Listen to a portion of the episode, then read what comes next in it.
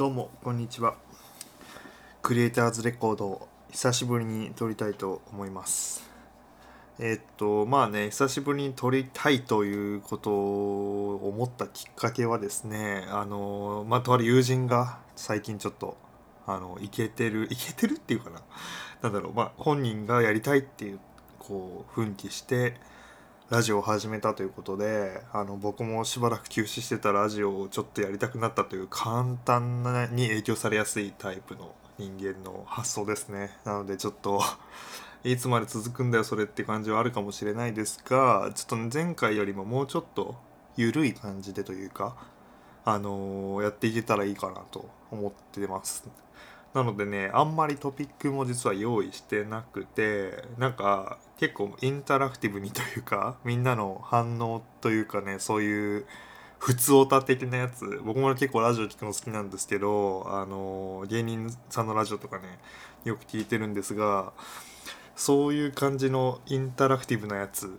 いいなって。いやなんかお前ちょっと芸能人気取ってんじゃねえよって言われる可能性はあるんですがあ単純にね喋ってるのを最近楽しいなと思った理由がありまして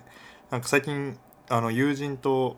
ほんと3人だけでカプチーノっていうアプリがあってですねカプチーノってアプリで、まあ、半分ラジオみたいなことをそれぞれやっていて、まあ、どんなアプリかっていうとあの3分間だけ録音ができてそのまま3分間で、まあ、ていうんですかね交換日記かな？のが近いかな？ラジオというよりは。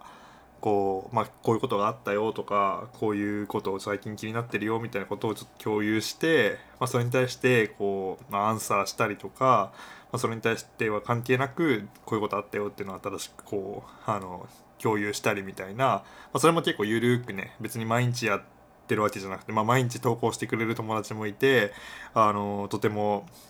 感謝はしてるんですけどそれをやってるうちにさ3分で結構足りないなとかもうちょっとこうなんだろう発信してみるのも面白いかもなと思って今本当に台本も何も用意せずにやってます。でね前はねあの YouTube に何だろう Zoom とかでこう撮ったやつを上げてたりしてたんですけど、まあ、やっぱり動画の編集ってね荷が重いんですよ。うんあの大学生の時からやってたのでそこは 毎回毎回感じてるんですけどまあ、なのでねそれでちょっと荷が重くてやめちゃうのももったいないなと思ってあえて声だけでちょっとやるのもいいかなと思ってかつ一人で今始めてる感じですね。でクリエイターズレコードの同じ名義でやろうって、まあ、あの松原さんって一緒にやってたあの松原さんにもちょっと相談してちょっと一人でも撮ってもいいということであの OK もらったので、まあ、そのうちまた松原さんともこうゆるゆるやれたらいいなと思ってあの同じ名義を使ってます。でかつなんだろう、まあ、クリエイターズレコードって言ってるけどなんだろうそのもう本当にクリエーションクリエーションみたいなこうガチガチなトピックではなくてまあそういうのもあるし全然日常のねなんか僕あんまりニューヨークにいるくせに発信してないしちょっと思ったことをツイッターにちょっとろっと書くぐらいでなんかもっとこうカジュアルにブラブラブラって喋るみたいなことをやりたいなと思ってあのーあラジオっていいじゃん。誰にもなんだろう。邪魔されないって言ったら変だけどなんか自分で喋っててもあの自分で納得してるかわかんないけどもうね出任せに今喋ってるから。あやばい。 Slack の音入っちゃう。まあいや。あのそうね。そんな感じでやってる方が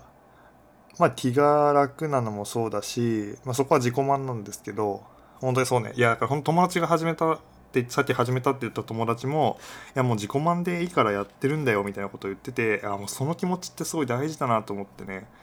あのそうそれしかもカプチーノで最近その3分喋ってる中でもちょっと思ったことで別に誰かが聞いてなくても喋るってあ別にこれ気が楽だしアウトプットにもなってるしいいなみたいな。しかもなんだろうほんとたわいのないことも喋れるなみたいな。と思ってたんでなんかたわいのないことツイッターに書くのあのなんだろういや別に気が重いわけじゃないですけど投稿するのモチベーションがあんまないんだよね。かといって別にじゃあなんかかしこまったことを投稿してるかっていうといや本当になんかふと思って別になんか画像も添付せずにあーなんかこんな感じなのかなとかってこうボソッと思ったことでこれはツイートしてもいいかなって思ったことだけをツイッターでは言ってるからなんかもうちょっと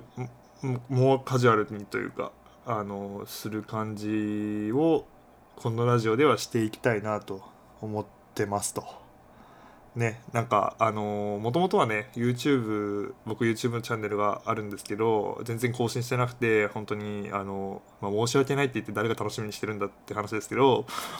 あのね全然そこで本当は日常とかもっとこうさらけ出せたらいいなと思って日々動画は実は撮ってたりするんですが全く編集する時間を取らずに取れずにっていう言い訳で全然やれてないと。ただこの音声だったら編集する時間もまあ喋り次第ではないしかつ、まあ、30分だけちょっとこう息抜きに今みたいなタイミング今本当にちょうど帰ってきたところでご飯食べ終わって ふーってしてるところでこうなんか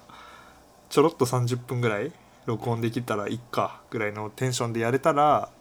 もうちょっと気が楽かなと思ってで YouTube よりもカジュアルにあの普段の生活を出せるんだったらあのいいツールだなと思って始めたという感じですね。ちょっと前置きというかあの経緯が だけでもう6分経っちゃったんですがそうですね。あのニューヨーク住んでてみんな何が気になってんのか正直ニューヨーク住み始めるとあんまり分かんなくてなんかもうもうね言うて1年半は経ってて日本にまあなんだかんだ帰ったりもしてたんで実質ちゃんといたのはあの本当に1年くらいかもしれないですけどしかもねコロナだったから外に出てないとかあってまだまだなんだろうこうニューヨーカーみたいなそういうあのことは全然言えないですね。あの本当にお世辞でも言えないぐらいニューヨークのことはまだまだ全然わかんないです、まあ、とはいえみんながどんなこと気になってるか知りたい一つの理由はあのそれをもとにねあそっかそういう視点面白いねとかっていうのを僕自身も知りたいっていうのがあってもう本当になんだろう僕が気にしてたニューヨークの見方ではない見方とか本当に大学のことでもいいし街のことでもいいしなんだろう社会のことでも何でもいいですけどそういうのがもしあったらあのこの後というかどこかにリンクを Twitter のリンクを貼っておきますので Twitter のリンクから僕に直接リプライしてもらってもいいですし DM もらってもいいですしあとは質問箱を作れたら作ります。なので匿名であの普通オタをね普通オタってやりたかったんだよ。普通オタ。なんかほんあのトピックもね今後用意してなんかコーナーとかできたらラジオっぽくなってちょっとなんか聞く方も楽しいかなって思って るんですけどあのそういうのもね後々やれていけたらなと思ってます。夢だけは膨らんでいく。どんどん。やるかどうかっていうところが僕次第なんですがそう。なので本当にあの何でも気になったことは送ってください。そう。最近のニューヨークはですねまあ今年実はなんかあんま寒くなくて去年めちゃくちゃ寒かったんですけど今年うわ寒っていう日はなんかほんと数日だったなぐらいの印象でしたね。結構今ももう暖かくなってきてでもあのだいぶ明るくなってきたんですよね。あのニューヨーク暗くなる時一番暗い時ってもうほんと5時で真っ暗みたいなことになるのでなんかちょっと寂しい感じにはなるんですけど今はもう5時半でもまだ日はあるし、うん、なんか6時でようやく暗くなってきたなみたいな感じになるのでなんかだいぶねあの気持ちが豊かになる感じになりましたね。うん、で僕こと僕自身のことで言うとえー、っと今2月の22日に撮ってるんですけど、えーえー、っと5月末には一応卒業今のニューヨーク大学インタラクティブ・テレコミュニケーションプログラムというね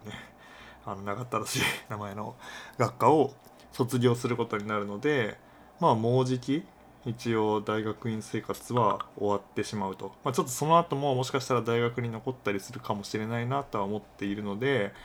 あのまだね先のことはちょっと先のことって言っても3ヶ月後だけどいろいろ考えてる最中です。であの本当にですねだから授業とかどんな感じなのとかって全然喋る機会を作ってこなくて申し訳ないなと思っていてであのそうですね今やってる話とかで言うとあのや本当にね ITP はねいろんな授業があって面白くてですねあのこういうなんだろうアートとテクノロジーみたいな、えー、学科って日本だと、まあ、有名なとこで言うと、まあ、 IAMAS 岐阜にある IAMAS とかあとは慶応だったら SFC とかかな。でまあアートとしてやってるとしたら、まあ、あと東大の学際情報学部、まあ、もうちょっと研究寄りかもしれないんですけど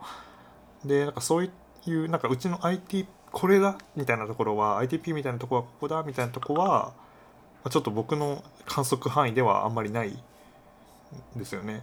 もうちょっとこうなんだろうアート寄りであるけどベースはテクノロジーについてちゃんとディスカッションするみたいなところ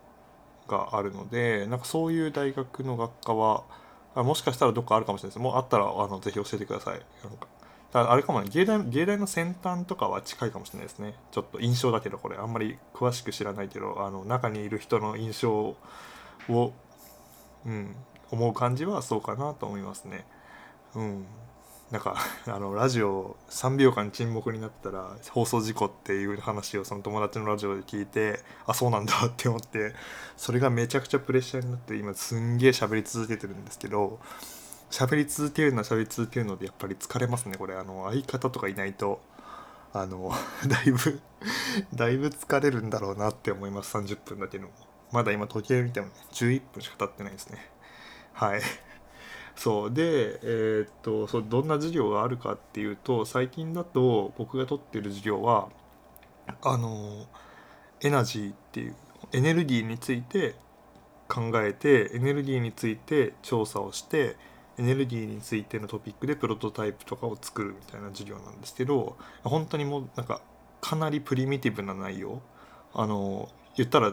物理ですね本当に。その先生は他にもタイムっていう授業を教えていて、まあ、タイムも本当に相対性理論とかそういうなん時間にまつわる話をトピックにした、まあ、本当に物理と、まあ、物理とちょっと哲学の半々ぐらいタイムの方はそうですけどエナジーはもうちょっと物理寄り。で、まあ、そういったトピックを扱う先生でとても面白いんですがあのそういうプリミティブな内容から例えばじゃあなんだろう最近面白いなと思った話は Amazon で自分がこうクリックして配達するまでにどれぐらいのエネルギー使ってるんだっけみたいな、まあ、そんなこと考えたこともなかったなと思ってただそれって Amazon なんかそのクラスメートの人に Amazon 使うのが嫌いだって言ってる子がいたんですけど、その子がその理由が、まあ、一つその、まあ、サステナブルではないと言ってる論点として Amazon ってまあ倉庫に一括であの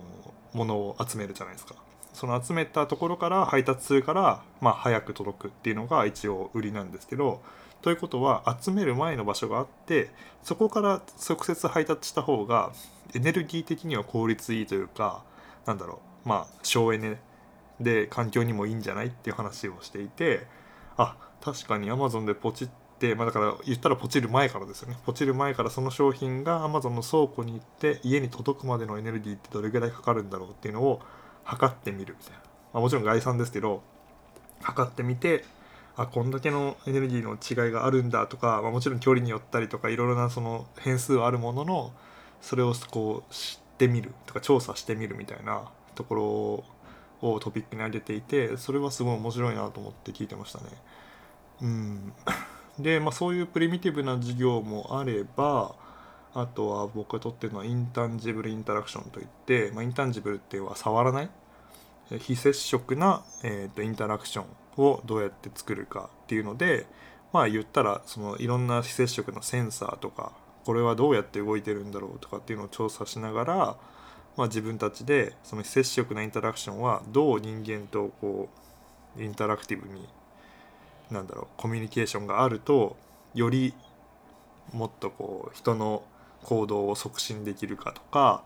あとは生き物っぽいものとかもよくこうセンサーで動くのあると思うんですけどそういうのがより生き物っぽくなるかとかどういった行動を人間にさせれるかとか。でこういう話は結構僕の中ではあの何て言うんですかね。あの研究の僕の研究のテーマに近いので とても関心があるんですけどなのでちょっとあれですね。話の軸としてはそういうトピックディスカッションのトピックから実装まで含めるとあのいわゆるその IR センサーとか、えーと、距離距離を測るセンサーとかあとあのエアドライヤーに使われるようなこう手があるかないかを判断するようなセンサーとか、まあ、そういったものがどうやって実装できるかとかっていうのを実装面ではこうレクチャーがあって自分たちで1個目の課題は Curious Cube っていう名前だったんですけどなんか変なあのキューブ状のものをそれぞれ作ってくる。制約はキューブ状であるというだけでそれ以外はあのどんな intangible なインタラクションがあれば何でもいいというようなものをがあったりとかしてますね。今はそれがちょうど終わって、まあ、僕はあの声でコントロールするえー、っとなんだろう microorganism agent みたいなっていうのを作りたくて小さいこう toio っていうソニーが作ってるあの小さい箱型のロボットがあるんですけどもともとそれは別のプロジェクトで使いたいというか使っている最中であトイを使ってもうちょっとなんかなんだろうリサーチベースというよりはちょっとこう生き物チックなものを作ってみたいなと思ったのでトイオを使うことにしてでトイオでなんだろうジャービスみたいなって言ったらジャービスってあのアイアンマンに出てくるジャービスっていう AI がいるんですけどジャービスほどかっこよくはないけどなんかまあ簡単な仕事とか通知とかをしてくれてかつなんだろう可愛げのあるコミュニケーションができるロボットを作れないかっていうので、まあ、ちょっとトイオを使った、えーと、ボイスコントロールのエージェントみたいなの。で、まあ、トイオってちっちゃいあの本当に3センチ ×3 センチぐらいの四角い箱なのであのそれを一応僕は10個持ってるんですけど、まあ、9個とかうじゃうじゃさせてこうでしかもその上にディスプレイをくっつけてこう塗料の形に合わせてどんいろんな情報を出したりとか今日の天気はとかって言ったらこうなんだろう雨粒のディスプレイになってこう上下に動いてあのあそれがすごい早かったらめちゃくちゃ大雨が降るよとかまあなんかあのそんな感じですね簡単に言うとそんな感じのものとかを作ってプロトタイプとして、まあ、ちょっとどどういう可愛らしさがあるかとかあとはまあコミュニケーションの仕方他にどんなことがあるかとかっていうのをディスカッションみんなでしたっていう感じですね。うん。まあ、期実はまあ結局授業は5つ取ってて 5, 5つって結構多い方なんですよ。なので ま割と忙しいというかしかも全部さっきのエナジーと今のインターンジブルインタラクションもまあなんだろう直接はつながっていないので別のものを作るという意味で忙しいと いうこともあって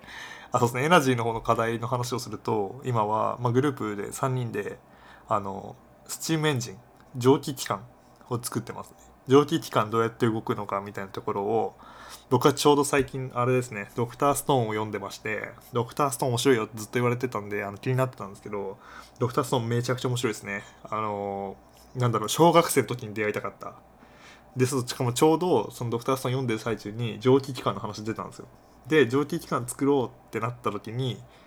あの蒸気機関の話もドクターストーンで読んでたんでおすげえあのなんだタイムリーなトピック来たみたいになって 個人的にめちゃくちゃテンション上がってあの一人千空千空ってあの主人公の名前千空の気持ちになっていろいろ実験をしてたんですけど あのそう課題のテーマはですねえっ、と電気電気をコンセントとかから取る以外の方法で生み出してそれによって LED を点灯させるみたいな。だ基本的にはモーターのジェネレーターを使ってどうどうにかしてそのモーターのジェネレーターを回してそれによって生まれた電気で LED を点灯させる。でそれの方法はまあいろんなことを考えてもいいと。例えば去年のやつだとシャワーヘッドにプロペラつけてでそのプロペラをモーターにつないででシャワーヘッドの中に LED 埋め込んでまあ、水が出てきた時にその水流の力で、えー、と水も出るしシャワーヘッドも光るみたいな こう作ってる子とかいて、まあ、それはまあ水のエネルギーだいぶ強いけどなと思いながらあの、まあ、ちょっとでも発想としては面白いなと思ったのであの、まあ、そういう制約は全然あの何でも OK なんですけど、まあ、僕らは本当に人力なしでえー、最初水水を使って水流とかで僕も考えたんですけどやっぱポンプを使っちゃうと結局ポンプの電流を使ってるので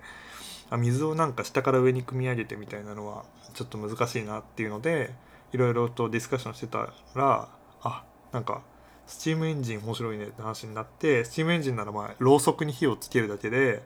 そこから蒸気をこう生み出して自動機関にあのまあろうそくがと消えるまでは自動機関になるってことであそれをかつこうなんだろうそくに基づいたコンセプトに何か紐付けられたら面白いねっていうのをこうそのチームメンバーと話していてで実際じゃああの蒸気機関作ってみようって言って作ってるのが今週だったんですね。で蒸気機関、まあ、もちろん作ったことは今までなくてあの僕的にはすごいエキサイティングだったんですけどあのまあなんとですねまだ動かなくてですね実は今日、えー、火曜日なんですが木曜日に一応そのプレゼンテーションが あると。でまあなんで動かないのかみたいなところの原因追及は一個一個やっていく中でただスチームエンジンってやっぱ火が灯ってからあの沸騰するまでというかその蒸気が出るまで結構待たなきゃいけないので、まあ、待ってる間とかあとは使ってる素材が金属なので金属をなんか接着するのに接着剤使ってそれ待つのに1日かかるとか なんか、あ、そういったいろいろがありましてねあの結構時間がかかってしまってこのプロジェクト今まででグループワークの中で一番時間使ったかもねみたいなことを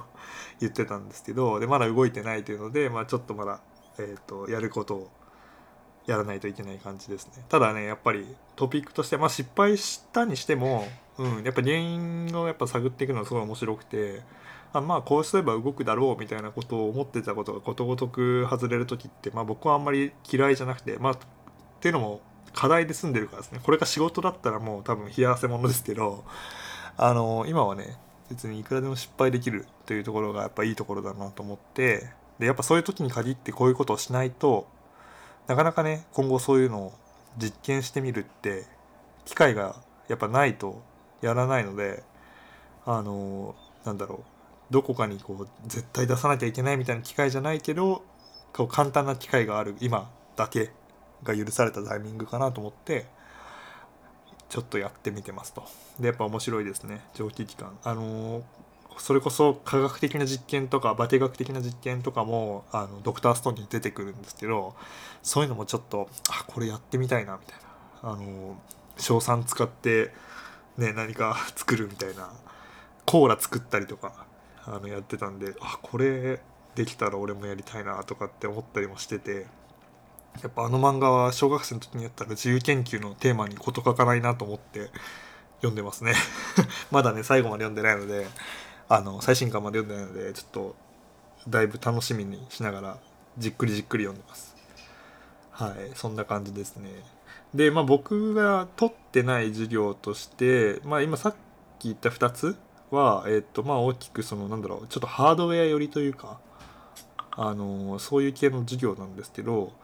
もっとソフトウェア寄りとかももちろんあって、まあ、本当に人の興味によってあのいくらでも授業が変えられるというかそれぐらい授業の幅も広くてですね。それこそなんだろう普段一緒に遊んでたのにあの授業は1個もかぶってないとか。それこそ僕ルームメイトが2人いて1人はあのえっ、ー、となんだろう VR とか AR とかが結構興味がある子でもう1人も、まあ、VR とかもなんていうの映像制作。まあ、今今で言うとバーチャルプロダクションって言ってあのー、まずこの前だとキズナアイのライブとかがバーチャルプロダクションとしての一応なんだろう成果物として日本ではまあこの界隈では有名ななのかな？多分。とかあとはマンダロリアンとかですね。ディズニープラスで見れるマンダロリアンスター・ウォーズのマンダロリアンとかはバーチャルプロダクションを使ってえっ、と制作されているという例なんですけど、まあ、そういったことに興味がある子が、えっとまあ、ルームメイトにいるのでなんか、まあ、僕ももちろんそこ興味あるんですけど授業を取ったのは、まあ、前の楽器に取ったんですけど今期はですね全くその2人とは、えーと、授業がかぶってなくてですね っていうのもやっぱり全然トピックが違うとかあの、うん、見てる分野が若干違うとか興味あの得たいスキルが違うとかでまあそういった観点でやっぱりあの全く被らない子もいるぐらいいろんな幅があると。で今も言ったように AR とか VR の授業ももちろんあってそれこそ AR の授業僕取ってないですけど一つはなんかアップルとよくあの仕事をするあのアートスタジオの人たちが先生で来て、えー、教えてくれる授業とかはすごい評判が良かったですね。ちょっと詳しくは僕もあんまり知らないんですけどそういう授業があったりとか、まあ、さっき言ったバーチャルプロダクションもちょっと授業があって結構大きいスタジオスタジオというか何ていうんですかね、まあ、ワークスペースの中にスタジオがあるんですけどそこ先生の持ち物ででそこで授業をやって本当にモーションキャプチャースーツを着てすごい広いスタジオであのオプティオプティあやばいオプティカルなんなんだっけな。忘れちゃった。やべえ。っていうオプティカルなんとかっていうねえー、恥ずかしいのちょっと忘れたの。あの要はモーションキャプチャーのシステムがあってそのカメラが30台ぐらいついてて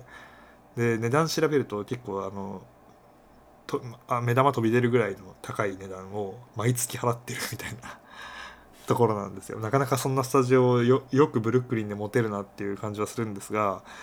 でそのスタジオを使って贅沢にあのモーションキャプチャーをしながらアンリアルエンジンで実際に撮影をするみたいな。で背景を自分たちでそのアンリアルエンジンの中で作ってその背景に合わせて実際に演者が 3D モデルになりきってこう演技をするみたいな、まあ、そういったことがまあバーチャルプロダクションのまああの